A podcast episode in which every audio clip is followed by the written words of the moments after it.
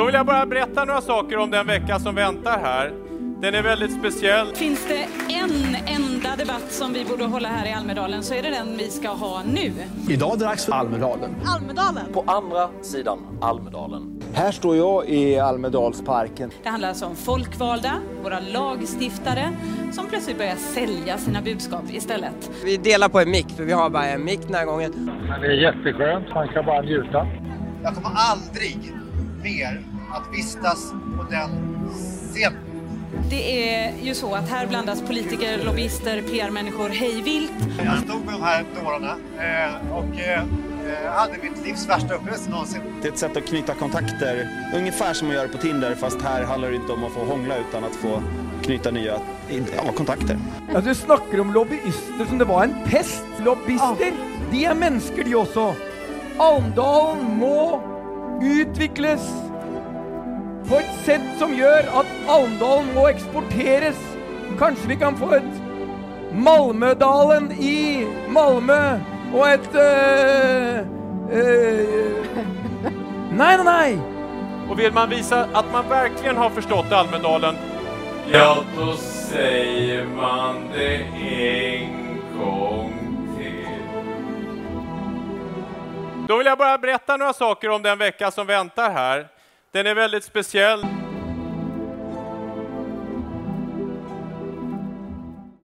Jag heter Max V Karlsson och det du just hörde det var introt till Tyckpressens specialavsnitt om Almedalen.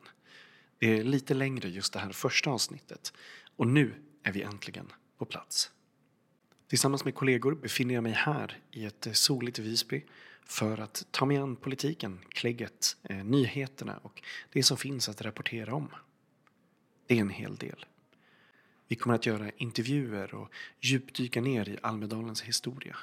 Det här avsnittet spelas in på måndagen, dagen innan ett lite kortare Almedalen faktiskt börjar. Idag är Almedalen och hela Visby egentligen rätt öde.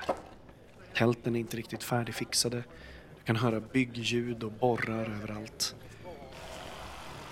Och det är mycket som är stängt. Men imorgon, tisdag, kanske dagen du lyssnar på det här, kommer det vara fullt med folk. Tusentals. Som ska gå på tusentals arrangemang, lyssna på massor av olika åsikter och fakta och en hel del fest. Jag började den här arbetsdagen på ett väldigt trevligt sätt i Almedalsbiblioteket. Där fick jag hjälp av en väldigt trevlig bibliotekarie att eh, sätta mig högst upp i ett litet arkivrum.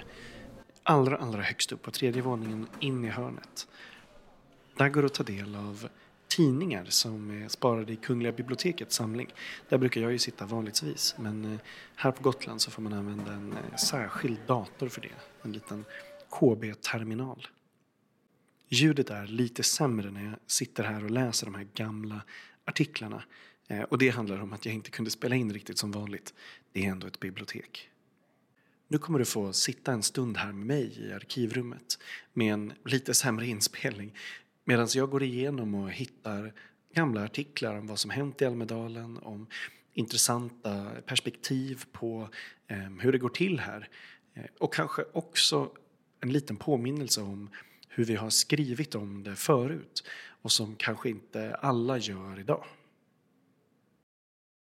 Det är måndag i ett Visby som dränks av vitt, varmt solljus. Ehm, och här sitter jag för att läsa de första nyhetsartiklarna om Almedalen och eh, ja, Almedalsparken. Då menar inte jag de första om politikerveckan i Almedalen eh, bara. Eh, utan jag vill gå tillbaka så långt som till 1800-talet för att läsa om den här parken. Eh, jag ser faktiskt, det finns ett litet smalt fönster här och jag ser rakt ut. Jag ser till och med scenen. Eh, det är lite fågelbajs på själva fönstret men Eh, rakt ut där så ser jag ett eh, tom Almedalspark och eh, scenen som håller på att fixas med och riggas. Eh, det är en man som sover under ett träd, han har cyklat dit.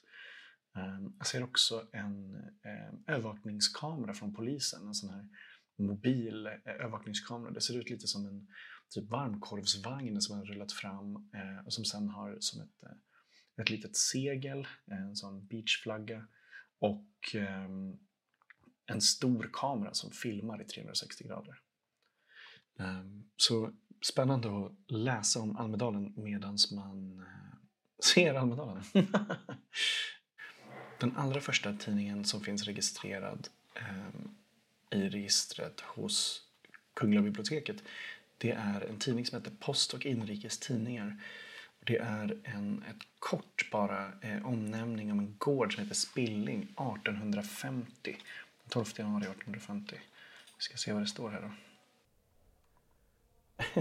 det handlar om en tjuv som blev tagen. Ehm, eh, som...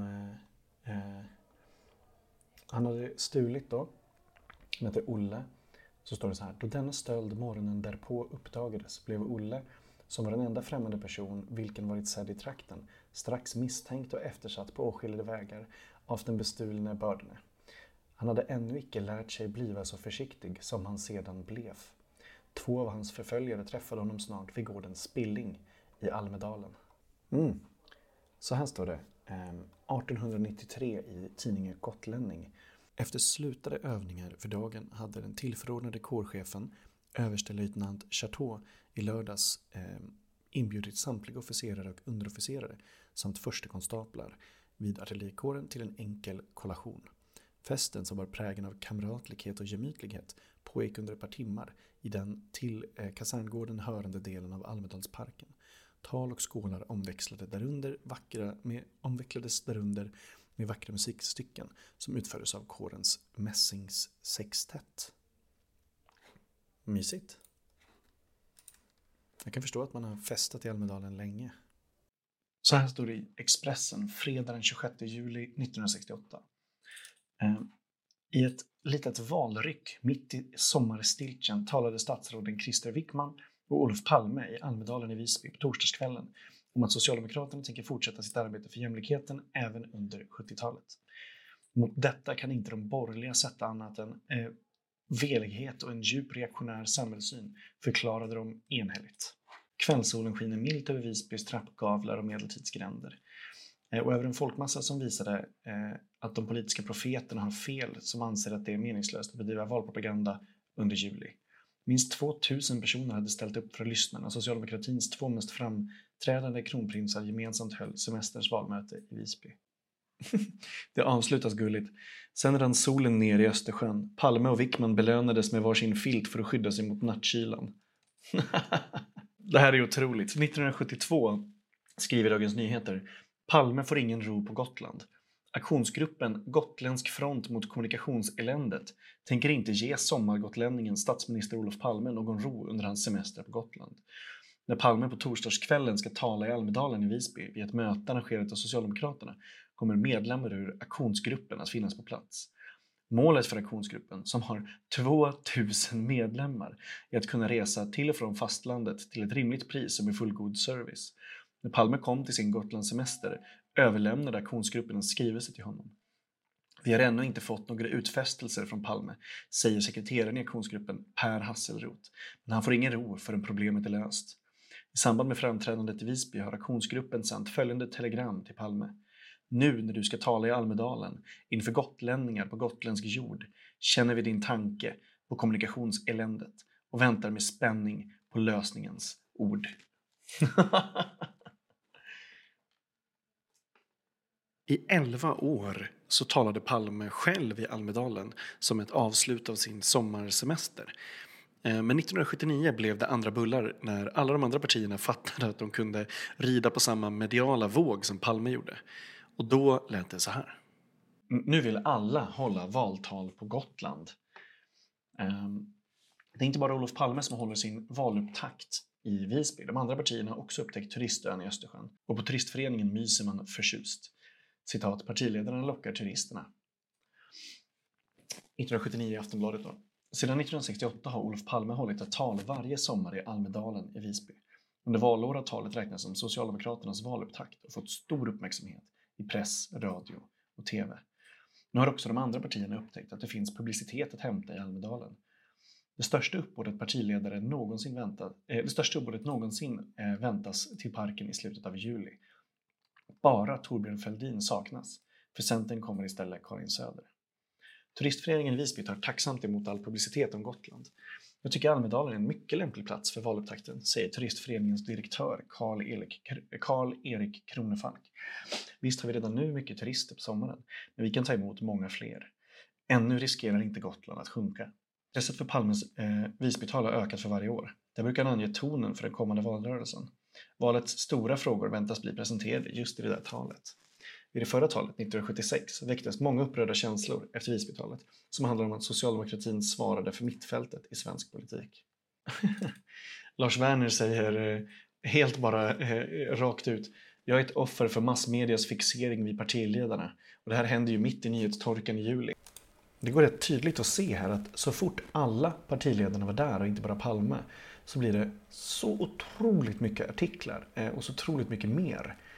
Ehm, ja, det är verkligen en jättestor skillnad bara från åren innan när bara Palme stod där och orerade själv.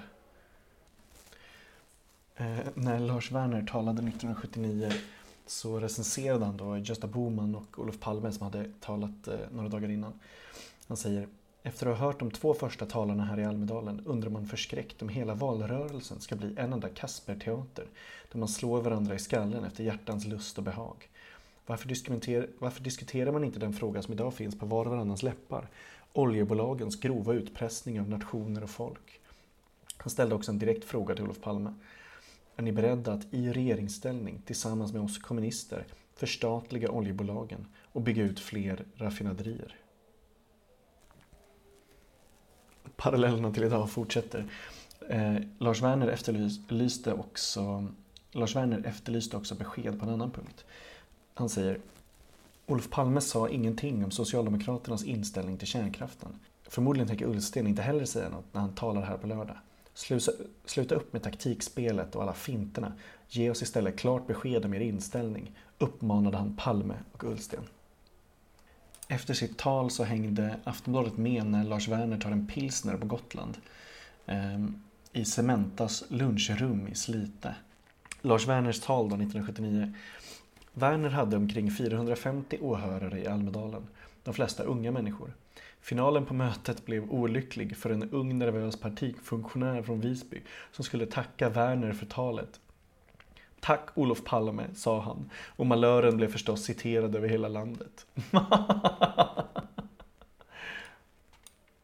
Åh oh, nej. Aftonbladet rapporterar från Karin Söders tal. Rubriken är Inga applåder för Karin Söder. Karin Söder kan tänka sig att bli utrikesminister en gång till efter en borgerlig valseger. Men ska hon, kampanj, eh, men ska hon bli kampanjledare för nej-sidan inför folkomröstningen om kärnkraften? Jag brukar inte ta ställning till förslag förrän jag blir tillfrågad, säger hon. Igår kväll i Almedalen sa Centerns näst högsta politiker Karin Söder att kärnkraften ska bort och att det går att ordna inom tio år. Karin Söder ägnade tre helsidor av sitt 20-sidiga tal åt Gotlands problem. Hon hade konkurrens om publiken, 750 personer, med Barnens dag och Cirkus Europa. Karin Söders tal, det enda i Almedalen i år som inte blivit avbrutet av någon applåd, var ett tvättäkta valrörelsetal. 1990 skriver Göteborgs-Posten. Igår kunde politikerveckan på Gotland ha fått en spännande start. Folkpartiet inbjöd till seminarium om etik i politiken under rubriken Blir 1991 ett moralval? Bakgrunden är känd. Politikerföraktet ökar stadigt. Endast 3 av, den svenska, av det svenska folket säger sig ha något förtroende för politiker i största allmänhet. En dyster utveckling som, om den inte stoppas, sakta men säkert kommer att undergräva tilltron, inte bara till enskilda politiker, utan också till politiskt arbete som sådant. Vad beror då på eh, det ökade politikerföraktet på? Ja, helt oväsentligt är naturligtvis inte politikernas eget uppträdande. Politiker som skattefifflar, ljuger i valrörelsen eller på annat sätt uppträder osnyggt drar naturligtvis med rätta på sig förakt från väljarnas sida. 2002 i Expressen står det så här. Ehm, uppenbart är att inte vem som helst kan styra debatten. Är man inte en eldsjäl eller hängiven forskare krävs resurser som bara partier och organisationer har. Under veckan i Almedalen är det också öppna mingel och olika slutna fester. Som när Socialdemokraterna bjuder journalister på middag. Kul att man pratade om lobbyism då. Rubriken är De styr ditt land i smyg. Jäklar vad kul. 2003 skriver man att det är rekord. Ehm, antalet arrangemang snuddar vid 100. Det har aldrig varit fler. Och hotellrummen är sedan länge uppbokade runt om i Visby. Som en jämförelse då så är det 2000 arrangemang nu. Svenska Dagbladet skriver det som 1968 startade med att Olof Palme höll tal från ett lastbilsflak i Almedalen i Visby eh, har utvecklats till en fullskalig åsiktsmässa. Alla som vill ha ut någon form av budskap finns här. Men det handlar också om att knyta kontakter, göra utspel, få uppmärksamhet. De tal som hålls i Almedalen varje dag under en veckas tid är endast en liten del av aktiviteterna.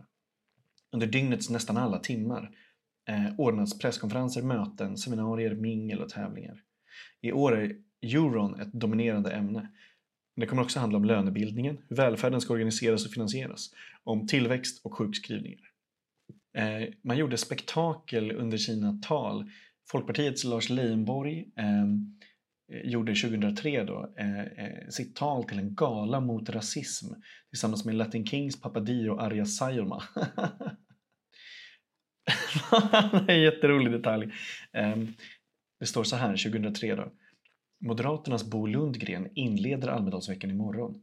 Han var visserligen här förra året, men avstod från att tala eftersom han citat “skulle ransoneras” enligt den moderata partiledningen. I slutändan ransonerade även de svenska väljarna sitt stöd för partiet och de blev förra årets stora förlorare. I år är han alltså med från början, men nu som avgående partiledare. Så sent som 2004 så var det 140 evenemang i Almedalen. Det är alltså ett snitt på 20 om dagen.